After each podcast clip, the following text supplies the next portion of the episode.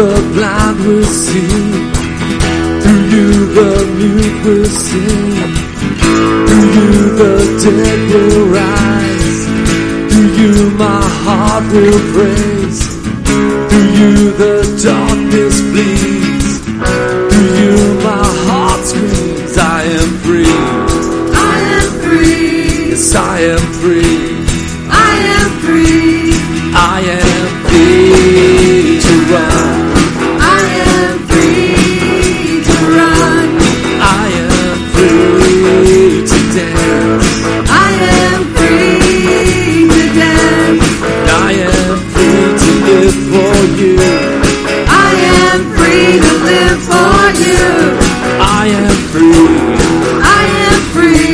Messiah free.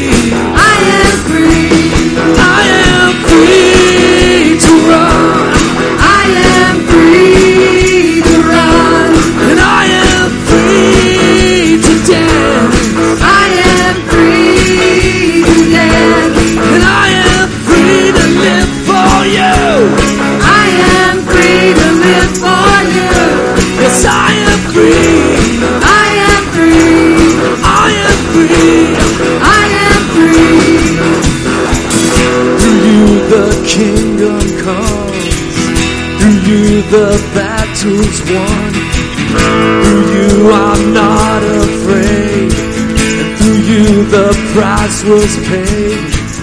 Through you there's victory. Through you my heart's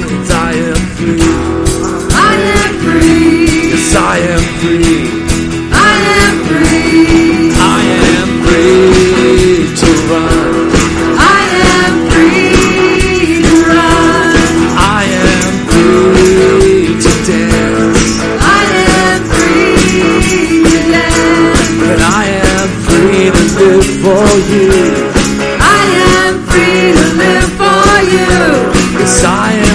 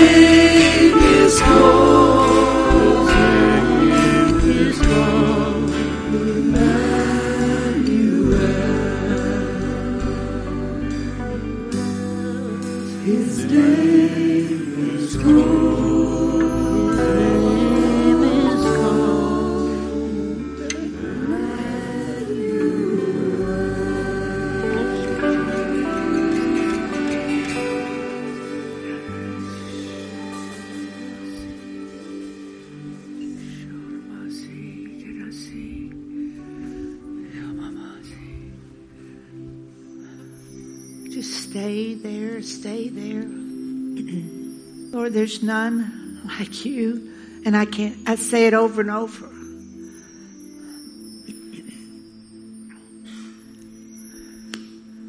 I thank you, Emmanuel, that you're with us. When we're going through the hardest of times, you're with us.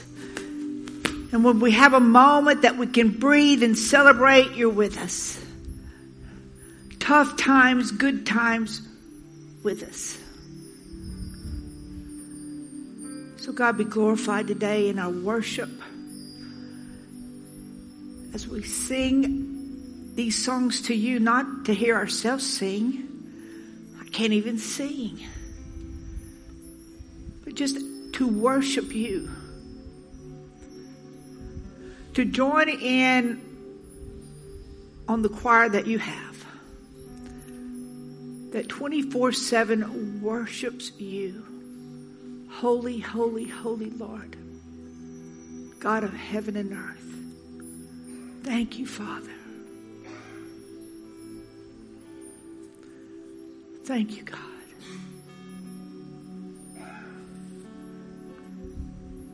Today, the atmosphere of spring break may they may be here for one God. Let them feel the atmosphere is different here. God, your overflow, let it be on the beach. In every rented home here, Father, or people moving in by the droves, especially today, God, let them feel that something's different. Something's different.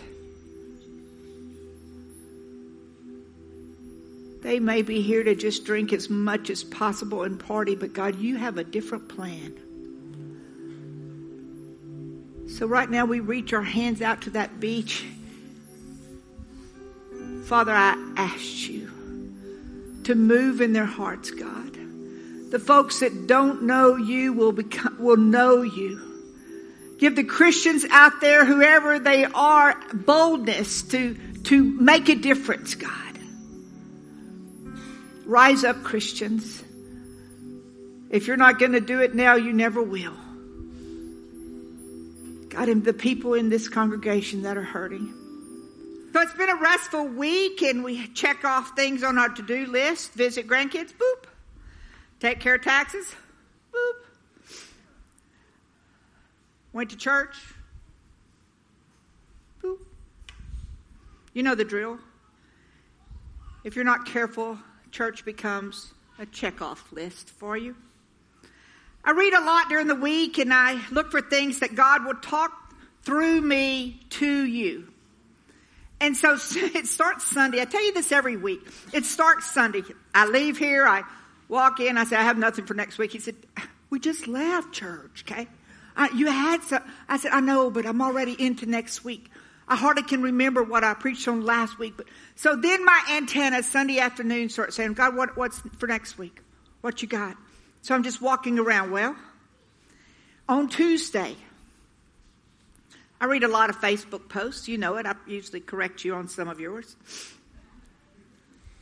I read this post, and it, the Holy Spirit said, There it is.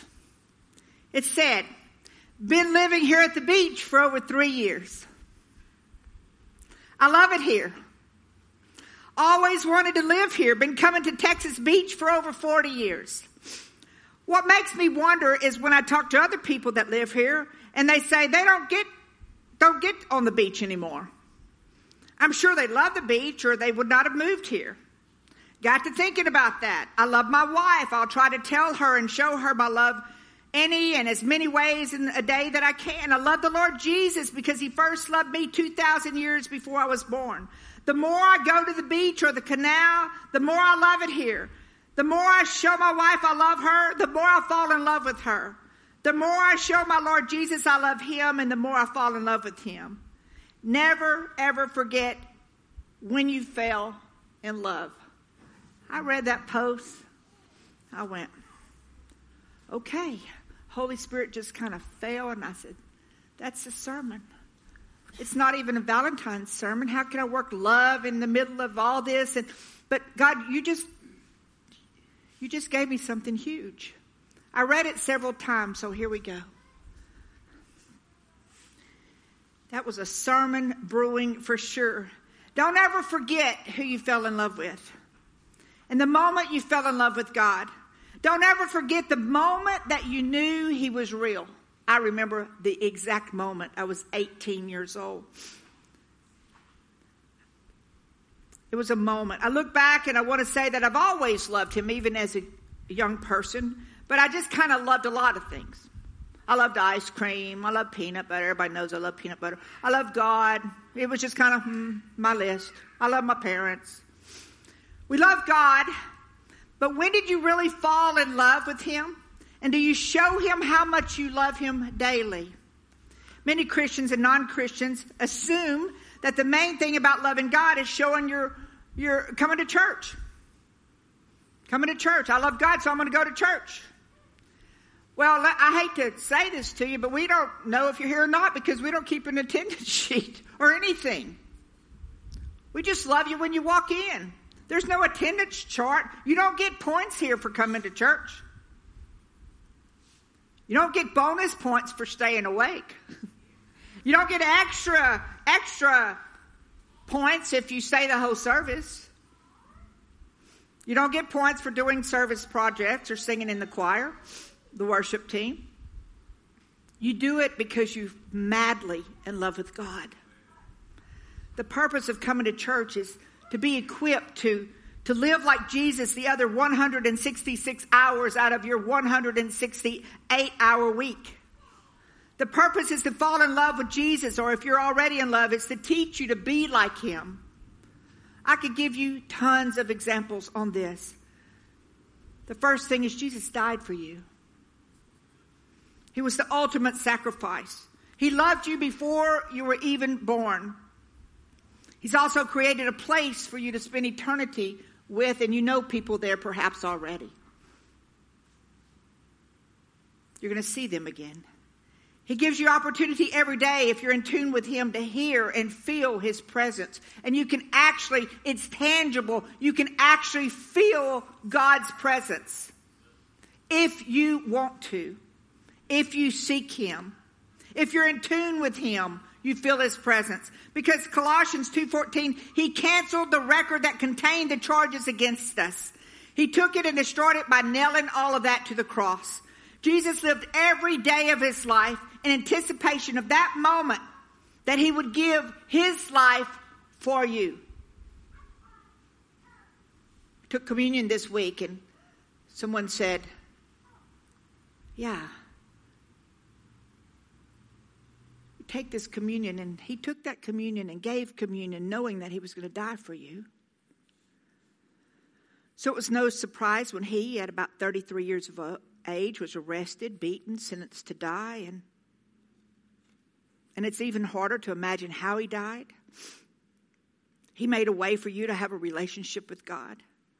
And if that's not enough, he left his spirit. But you know, all this stuff is stuff you hear me say every week. So back to the Facebook quote. The more I show my Lord Jesus I love him, the more I'll fall in love with him. Never ever forget when you fell, first fell in love. So I thought, who could that be in the Bible, Lord? How can I get that to Scripture? And clear as day, he said, Tell about David. I went, David? Jeez. Yeah, we'll talk about David. Said, A guy named David, the shepherd boy. I was going, Yeah, yeah, Lord. The king, the man, the warrior, the friend, the sinner. But today I want you to know a part about David that, that God knew the most. He said, David was a man after God's own heart. A man after God's own heart. What I love most about David was he was madly in love with God. We know that he had some weak areas in his life for sure, like we all do. But there was something about David that God would describe him as a man after his own heart. I mean, that's huge for God to say. Why? Well, I believe it was his affiliation. David wanted to be right with God. It grieved him that he broke that relationship with God. He wanted to always make that right. He was passionate about making things right. Repentance, saying, Examine me, Lord. I messed up. I'm sorry, please. Chuck Swindoll wrote a book about David, and he says there's three things about David that he wrote about. He said his spirituality, his humility, and his integrity. So let's talk about David's spirituality. David loved what God loved. He loved everything about God, and everything God loved, he loved. He was burdened by what burdened God. David's priority was living his life for God, and he just didn't talk about living it. He put his faith right into action, and he truly lived it. He tried to listen and obey God in every area of his life. When God confronted him, as he was talking to him, David took steps and made a difference and corrected it. Bottom line, David's heart was so sensitive to God. He heard his voice. He was in his presence. He knew him. For the eyes of the Lord move to and fro throughout the earth that he may strongly support those whose heart is completely his. I fail daily. Maybe you don't. Maybe you're perfect. But I fail daily. But to have God say that I am a person after to run any errands to, to back and forth to his brothers when they are in the battle lines, David faithfully served God without complaining, without doing anything that would compromise his relationship with God. He helped people who didn't even appreciate it. David wasn't out there to make a name for himself. But when the time arose, he wasn't, he was also wasn't about to allow God's name to be trampled on and disgraced. And he learned to be humble and when he needed to be humble, but he also had God given strength when he needed to be strong. David had such integrity. Integrity means what we do when no one's looking. That's integrity. Is what we do when no one is around and looking. Do you have David's integrity? David is described as having integrity of heart. A lot of us do things, but what does it mean when, when we do things when no one's watching? What's most important? Remember, God doesn't look at the outward appearance, He looks at our hearts. 1 Samuel 16, 7. I want you to know that we don't have to be perfect. We don't have to be, have our act together. God's looking for people who love Him, who truly love Him. Is that you? Or is that just convenience sometimes for you? Do you still talk and say words that aren't pleasing to God? Do you still stir and flight around like a brand new Christian? So last week I gave you a challenge. So for so far I know that Only one actually did it out of all of you. Maybe you're so humble you didn't tell me about it. Did you ask? Don't raise your hands. I just don't want to see it. Did you ask someone, are they saved or born again? But maybe I had this sermon when I thought about it. I said, God, did I do that backwards? Perhaps did I get these sermons out of whack? But I couldn't have done that, God, because you give me every sermon every week. But I feel like I got this one backwards. Maybe David should have been last week and did. See how my mind works. I said, No, God. So maybe you have to fall so in love with Him that asking people if they're saved or born again is out of the abundance of your heart because you're so passionately in love with God that it's easy to do. I'm not asking you to rob a bank here or, or something that's awkward or big or sinful. I'm just asking you to ask people if they're saved. The prayer warriors have one goal initially is to make sure that you're saved. And out of the, to be the light because there's plenty of darkness. Let's Let's be people who not only reads God's word, but people that also do God's word. May we be people after God's own heart like David. Read about him. And look, Satan doesn't mind. He doesn't mind you coming to church. He doesn't mind that a bit. He's glad you're here, really. Isn't that weird to say? He doesn't mind you going to church as long as he can keep us thinking that what really matters is whether or not you make it to church on Sunday. He's okay with your little hour or two hours on Sunday. He can cope with that. He doesn't mind if you have an emotional experience in church. He doesn't mind if you're singing with every right note or feeling inspired by the service as long as you don't take it with you. That's no problem. Going to church, feeling good in church, meeting wonderful people, friendly people in church, and having a good time in church. That's all great stuff. But the power in the church is the power of Jesus that changes lives outside the church. Satan doesn't matter if you're just sitting in here. He doesn't, it doesn't, you're not on his radar. He's got millions sitting in church this morning. He's not attacking all of them, but he will grab you after you go out and do something.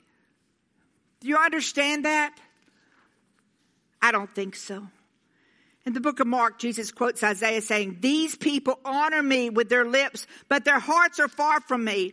How far from God are we? Just being in this place doesn't bring us closer to God. It does just for a minute for maybe a worship song. You have to get in your word at home and do something. You have to have the boldness to go out and tell people about Him. Church, don't forget when you fell in love. Put all the religion beside, aside. Don't forget the moment you madly fell in love with Him. I love Him because after all I've done in my life, He forgave me. And He loves me. He restored to me things that I thought were lost forever. He called me to be here. I still see things that I prayed for years ago happening. And, and there's no timeline. It comes from the abundance of who you are. Oh my gosh, you are so quiet. Let me go back to David. Everybody likes to talk about David.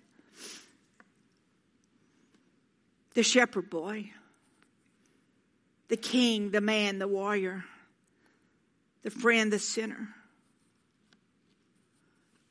David, a man after God's own heart.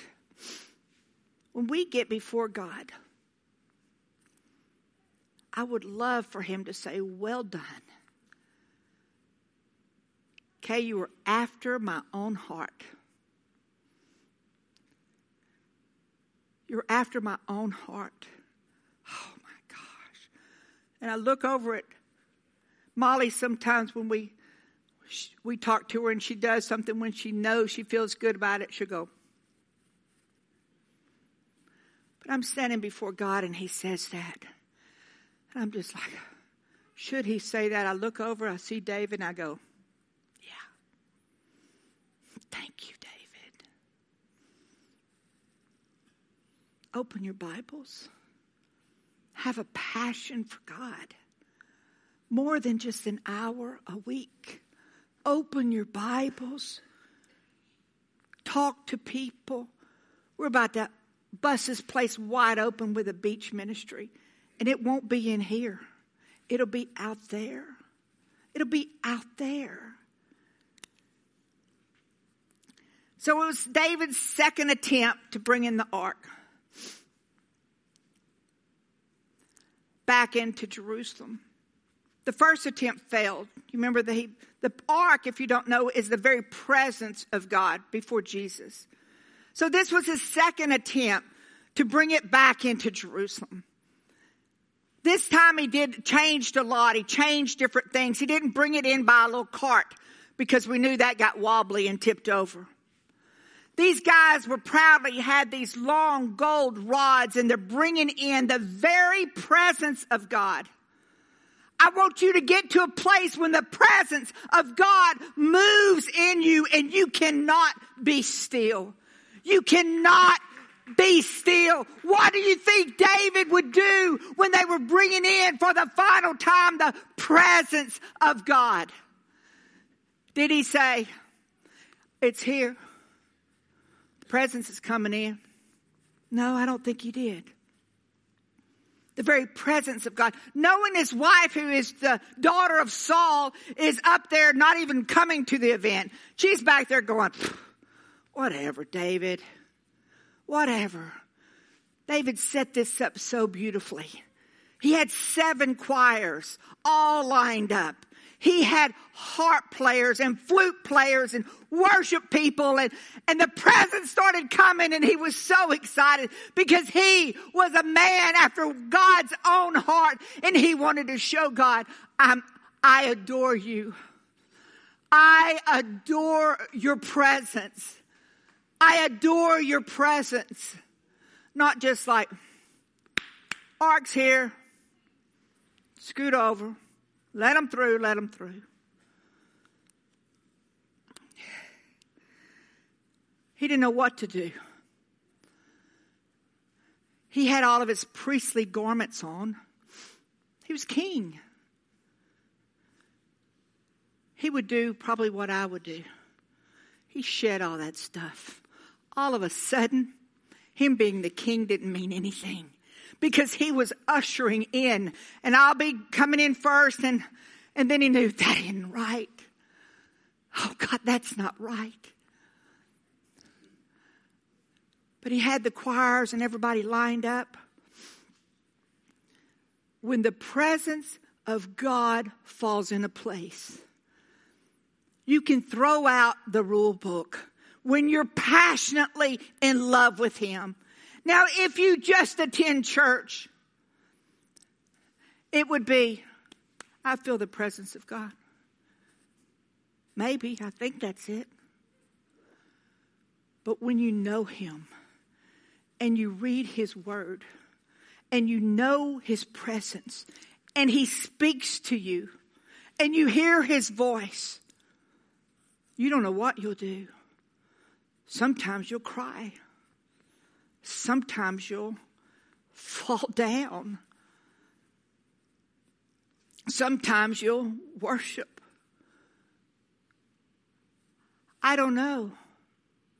If Jesus walked in, I don't know. I think I would just, I think I'd just dance. I wonder how David did. We can read the scriptures. Let's start this. Sit back.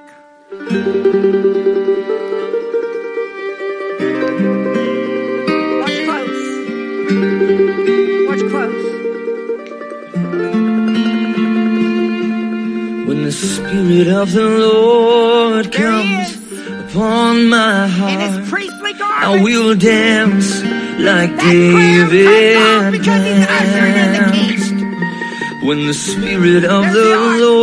Lord comes upon my heart, I will dance like David danced.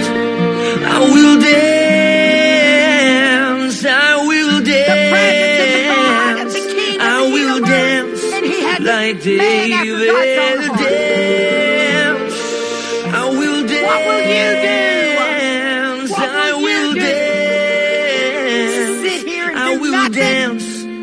like David.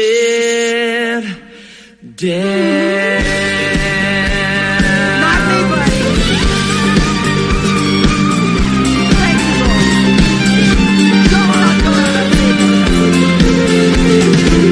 Let the heavens be glad, let the earth rejoice, let the nations say bigger the than giants. Lord reigns.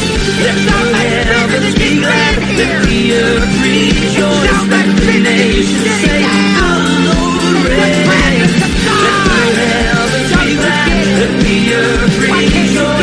the Lord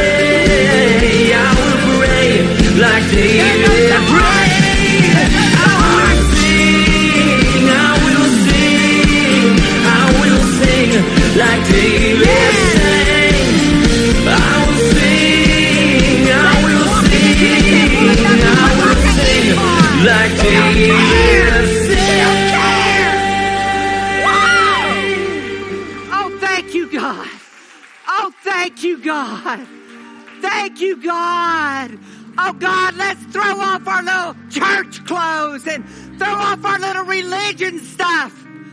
Oh, God, when you're in, when we're in your presence, we don't know what's going to happen.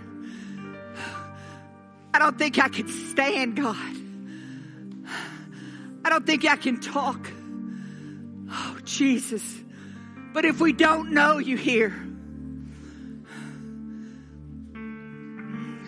we just sit, wait for church to be over, call our mamas and said, We went. Jesus, you're missing out, folks. If you do not get in the presence of God, let me tell you, when I was at home, I danced just as much there as I did here. Jesus. Oh God, forgive us. Forgive us, God. Oh God. David knew right fast that he didn't deserve it. Did he not even want that crown? He didn't care who was watching. He was escorting the very presence of God back into his town. You were king. Oh God, my prayer here is for everyone to know and feel the presence of God. And out of your abundance of that, no one could stop you from talking about Him. Going up to someone saying, Are you saved? is like, Are you saved? I gotta tell you. It's not, did anyone do it? One did. Come on, church. Come on, church. We're not like, this isn't a religion we have here. This isn't a dadgum country club we have here. This isn't a membership. This is coming together to fuel up and go out there. Oh God. Oh God. We praise you. We thank you that your presence is so tangible. Like David, when we're in your presence, we reconcile. I will sing like David sang. I will pray